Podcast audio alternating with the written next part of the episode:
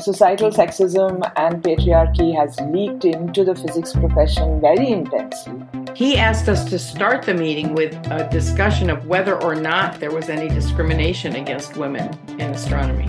I was totally gobsmacked. I mean, the percentage of women in this discipline is low. Women developed their activities in a masculine environment. Without allies, this entire discourse could not have started.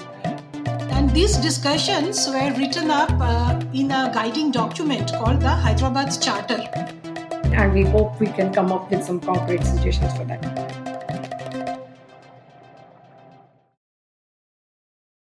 Sexism and patriarchy directly trigger inequities in science and research. That's perhaps old news. Inequities, of course, uh, could be based on gender, caste, age, or ability, and now they are increasingly being called out, questioned, and sometimes corrected in heartening and exemplary ways. Today, we are talking about a group of women scientists in India who felt the need to call such inequities into question and do something about it and not just uh, push it into a time in future when there will hypothetically be enough women leaders to make change. This group of women physicists in India is vocal about gender issues in a discipline of science that has traditionally been considered a male bastion. I am your host, Subhra Priyadarshini, and on this episode of the Nature India podcast, we take a look at what triggered the formation of the Gender in Physics Working Group at the Indian Physics Association, and how that is changing the gender discourse in physics in India. And while we are at it, we'll sneak a peek at a big international conference on women in physics happening in July 2023 in India for the first time. But first, let me turn to Prajval Shastri, past chair of this Gender in Physics Working Group, to give us a little bit of background. What kind of experiences really triggered this movement? Well, so it was both my own experiences and how my women and men peers were treated. Decades ago, when I was a PhD student, there was this really annoying experience of being seen as a woman first, above all else, rather than as an ordinary PhD student passionate about doing science. Of course, there were the usual things, you know, like women being expected to play so called womanly roles, like handling the snacks and so on. There was also the shocking way in which institutions handled bad behavior uh, which we now call sexual harassment, although when I was a student, we didn't even know that phrase. So it was bad enough that the bad behavior happened, but the way institutions handled them was in this sort of boys will be boys kind of framework. And that was really shocking. And I saw this happen repeatedly. I started to see that meritorious women were disqualified based on their family status. And only women were disqualified, not the men. But I personally have known cases where a woman's application was not even considered if the people on the committee somehow found out by some other means that she had a fiance or significant other in a different city. I have also multiple times heard the statement how can we give two jobs to the same family? And this was indeed reflected uh, in the landmark study commissioned by the Indian Academy of Sciences and led by sociologist Anita Kurup, where uh, they did a survey and they found a similar result that women with PhDs in science who did not have jobs did not say that it was because of family responsibilities that they were not in the mainstream. They said it was because they didn't get jobs. I have heard and seen scientists even my own colleagues encourage young men, you know, who come to us as summer students or interns, to the corresponding young women, they will say, uh, that the young women have to work really very hard in order to manage their family and do their physics at the same time.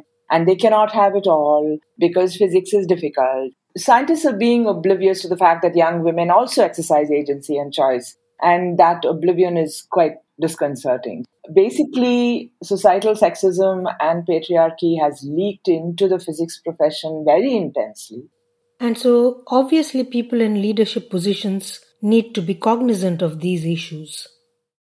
So the need of the hour is to then educate our leaders of institutions, the gatekeepers, faculty members, indeed everybody, about how patriarchy has played out in our society and therefore how we are all, regardless of our gender, uh, brought up to accept the sexist thought and sexist action, to quote uh, bell hooks.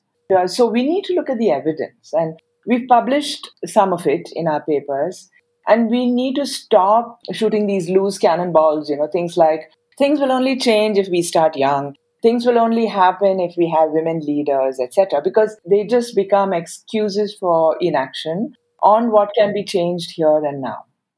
And that's how this working group was born? It was actually triggered uh, by my participation in the International Conference of Women in Physics of the IUPAP. And the most important outcome of these conferences is the recommendations for the physics profession, which countries then debate in their own national forums. In 2011, I uh, first participated as India's team leader in this series of conferences. And I realized with a bit of a shock that every country had their national forum, uh, but India did not have such a forum. The Indian Physics Association, which was a membership driven professional association, was the right association under which uh, to have such a working group. Um, I submitted a proposal to the IPA on Women's Day, actually, in 2016. They formally approved it a year later, and I became the first chair. This was 2017. These women in physics have mandated themselves to raise awareness of gender issues. Srubabati Goswami, a professor in the Theoretical Physics Division of the Physical Research Laboratory in Ahmedabad, tells us how the movement is reaching deeper and wider. We are also coordinating the participation of India in the International Conference on Women in Physics and in presenting the gender uh, status of India in uh, country papers in these conferences. And we formed gender groups in sub areas of physics, like we have a gender group in high energy physics and condensed matter physics, to discuss in depth about the specific issues that a subject uh, can face. And we are also coordinating with the Astronomical Society of India's gender group, the working group on gender equity, Recently, we have started organizing a lecture series called Pavinari, Padartha Vigyan Ki Nari, in which we are having uh, lectures on women uh, pioneers in uh, physics uh, who often are forgotten and uh, ignored in uh, history to showcase their work as a token of intergenerational solidarity as well as to inspire younger generation. A significant milestone in this journey of Women in Physics in India has been the Hyderabad Charter, a set of guiding principles that has now been endorsed by over 500 physicists committed to the cause. In 2019, uh, we organized a conference in uh, Hyderabad University this was the first conference in India in which uh, physicists and uh, also social scientists and these discussions were written up uh, in a guiding document called the Hyderabad Charter. So, the Hyderabad Charter is a set of 10 guiding principles for people to keep in mind when they design mitigational interventions and a set of recommendations for institutions, for the classroom, for conferences, and for national agencies. It was inspired by something called the Baltimore Charter by the American Astronomical Society of India, which came out in 1992. That landmark event happened while I was a postdoc in the US. And it really opened my eyes to how the causes of the gender gap that we see are systemic and structural within our profession. And more importantly, there are too many interventions today which are in the framework of fixing the women. And the charter is clearly and loudly stepping away from that. So, hiring, promotion, leadership positions, all of these need to be based on evaluating the individual's merit alone uh, without any hidden norms about family status and all of that. And also, mentors need to mentor young people in the same way, regardless of their gender, and encourage them equally. The Baltimore Charter of 1992 inspired the Hyderabad Charter. Director of the Yale Center for Astronomy and Astrophysics, Megan Urry was one of the authors of the Baltimore Charter. Meg is telling us now what she thinks has changed since then or what has remained the same. I remember when we were organizing the Baltimore meeting, one of the people on the organizing committee, so someone who presumably was committed to doing this, uh, he asked us to start the meeting with a discussion of whether or not there was any discrimination against women in astronomy. I was totally gobsmacked. I mean, really? really? That's what we were talking about? But um, later I realized, well, if he, you know, if he needed to be persuaded, then that's telling you where you are. You're you're pretty far back in terms of progress. Anyway, I hmm. think worldwide the discussion of the rights of women has certainly advanced in the last 30 years, but I think we still have a long way to go. It's easier to deal with that if you have a class-based society where you can can afford to get help raising your family. Or if, if you are in, actually in a liberated society where uh, many men feel it is their half their job to help raise children. But if in india that is not the norm then i think that's a cultural a societal uh, barrier that has mm-hmm. to be overcome in some way most of these discussions also point to the importance of male allies in the gender discourse Ram Ramaswamy of the Department of Chemistry at the Indian Institute of Technology, Delhi, tells us what it takes for allies to support the cause and help move the needle. Well, for about 20, 25 odd years now in India, particularly, we've suddenly woken up to the fact that uh, all our organizations uh, are not very diverse and not very inclusive. And uh, the only way in which this uh, could have changed is that you know those who were already in the system were aware or were made aware of the lacuna. In short, without allies, this entire discourse could not have started, and it was important that uh, there were some people who realized early on that the state of affairs could not continue the way it had been going on for the past so many years. Two of Ram's much acclaimed books, Lilavati's Daughters and uh, Girl's Guide to Life in Science, have actually had a solid impact on these discourses in India. Uh, I'm not sure that they've done much uh, more than to sensitize a lot of a lot of different people. Actually, Lilavati's Daughters and the Girl's Guide, uh, which I co-edited with uh, Professor Rohini Godbole, who was one of the early champions of this discussion, was an outgrowth of the, an effort by the Indian Academy of Sciences. And they were just asking a question of, you know, how do we attract more women into science? What was unusual about uh, Lilavati's daughters, uh, which we did not realize at the time, is that we talked about fairly ordinary people. You know, I mean, they were extraordinary women, but you know, we didn't have to wait for them to get Nobel prizes before we were, we saw them as role models. But we felt it was important to tell the story from the viewpoint of a woman who was successful uh, without being extraordinarily so. Uh, that is to say, we weren't looking for the Marie Curies, but we were just looking for people whom uh, other people could emulate. It is a point that has been made frequently that uh, Indian science is dominated by uh, upper class upper caste, uh, elite. And uh, this is also true of the kind of representation of people there is in Lilavati. There were few people from some areas. There were a lot of people in mathematics, a lot of people in theoretical physics. And, you know, so the representation was skewed. And at some point in time, we said that look, we want to talk to a young girl who is trying to choose a career so we should really try to make a book which would be something like an A to Z uh, of women in science. So, you know, women in astronomy, women in biology, women in chemistry, all the way up till women in zoology. Different regions of the country, different groups, different communities, and so on. And how does all of this fit into the global picture for women, particularly in physics? Lilia Meza Montes chair of the Global Union Working Group for Women in Physics from the Institute of Physics at Mexico's meritorious Autonomous University of Puebla, explains how. Let me tell you something about the Global Gender Gap in Science project. This was funded by the International Science Council and it organized a remarkable survey in 2018. There were around 32,000 respondents from 159 countries, half male and half female.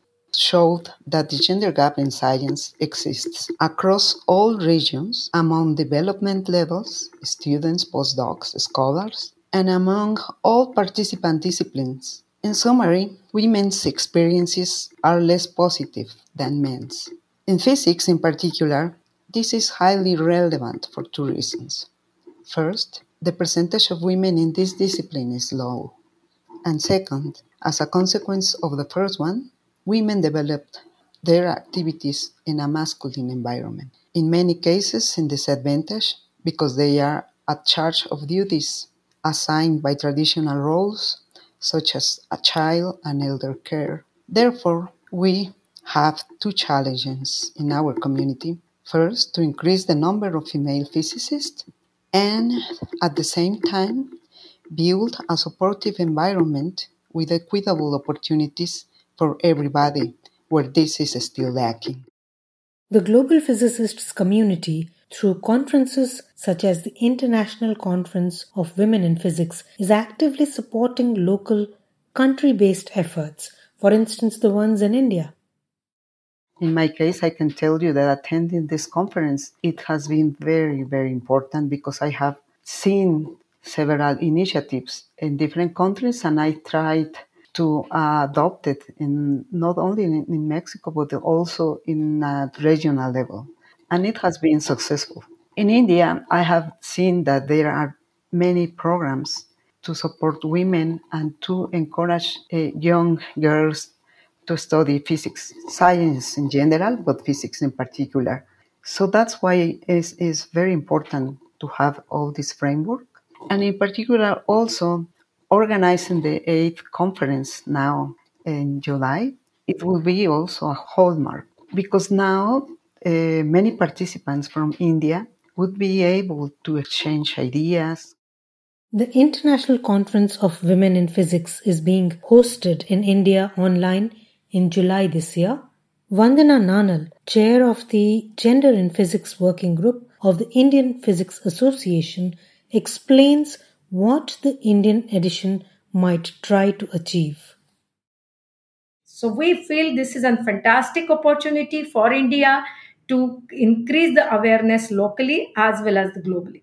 About 80 countries participate, and we really look forward to these deliberations because the outcomes kind of will like a hyderabad charter will give us some guidelines to present to the authorities to see very crucial input before significant policies are made or the changes which are required in the policies and so on the very early participation of very senior physicists like Professor Nandini Trivedi, who now is in US, Professor Sumathi Rao, Professor Rohini Godbole, Professor Nilima Gupte. This we have had uh, organized many satellite events around the main conference, showcasing the work done by women physicists, also discussing pertinent issues like career challenges for women.